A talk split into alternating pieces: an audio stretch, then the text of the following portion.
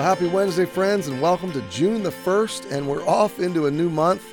And guess what? We're going to finish up Psalm 49 today. I love finishing a psalm and moving on to the next one. So, uh, Psalm 49, join me there and join us tonight with groups on site at Emmanuel or online. Uh, the online class that's streaming from the auditorium is studying the book uh, Gentle and Lowly. It's a great book. If you haven't read it, I encourage you to. Um, but just come on out to the church tonight, jump into a group. You'll be glad that you did. And uh, if you're a distance learner, then join us online. But right now, I want you to find Psalm 49. Okay. Now, the first part, everybody listen up. I'm about to unfold a secret. Verse 6 and forward to verse 14.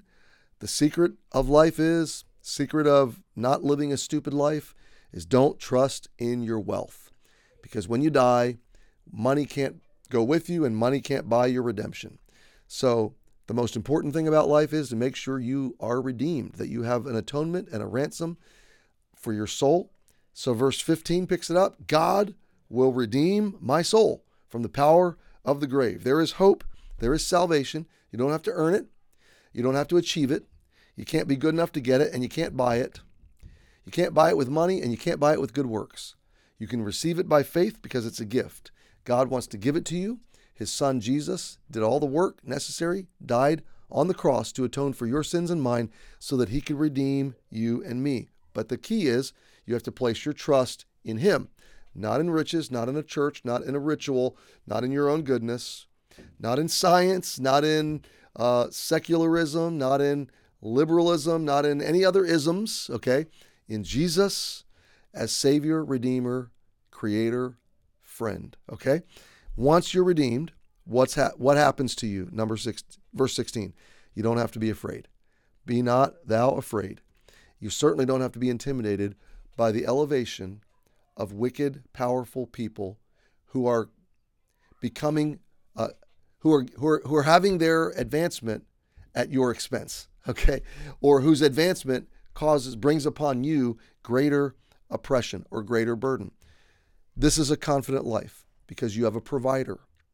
Uh, no oppressor can out provide out tax God's provision.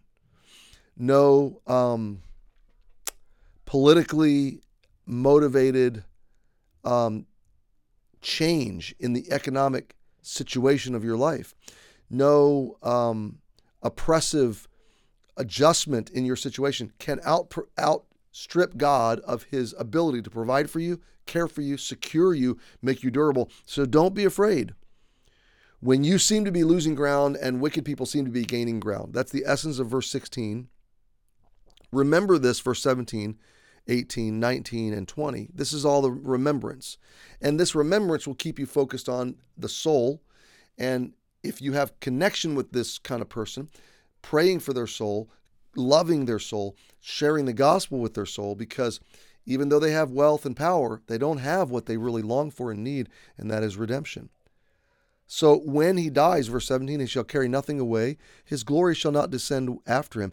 Though while he lived, he blessed his soul, and men will praise thee when thou doest well to thyself. So, though everything looks good, I mean, these people take very good care of themselves and everybody applauded them for their success. This is speaking about a very successful person by the world's standards. And an unredeemed but extremely successful person is an empty person that will lose everything. So when you don't have what you want and you're looking at another person that is extremely successful but lost, remember, you're far wealthier than that person. You have far more. You are far more blessed and favored, and you are far more durable than that person. Pity, pity the person that is wealthy and successful but lost. What does he continue to say?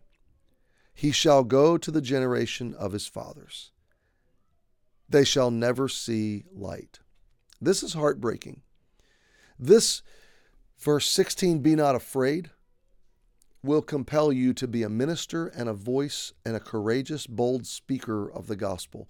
You will represent Jesus to successful people because they are on their way to darkness. They live in darkness and they're on their way to darkness and they'll never see the light, the psalmist says. Now, it doesn't mean they can never be saved. It means where they're going. Verse 19, he shall go. Where they're going, there's no light. Okay. Verse 20, man that is in honor and understandeth not is like the beasts that perish. Now that sounds like a desperate, dark place to land this psalm, but can I can I shine a little light on it? Who's he talking to?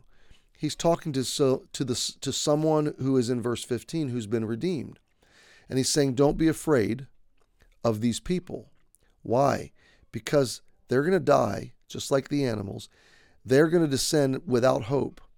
Um, they they look like they're doing well, but they're not. And you know what? Deep in their heart, they know it. And they're headed for darkness. They're headed for eternal destruction. And so realize you should not envy the fact that they're being honored a man that is in honor and understandeth not. We're tempted to envy their honor, but our view should be they're blind, they're lost, they don't understand.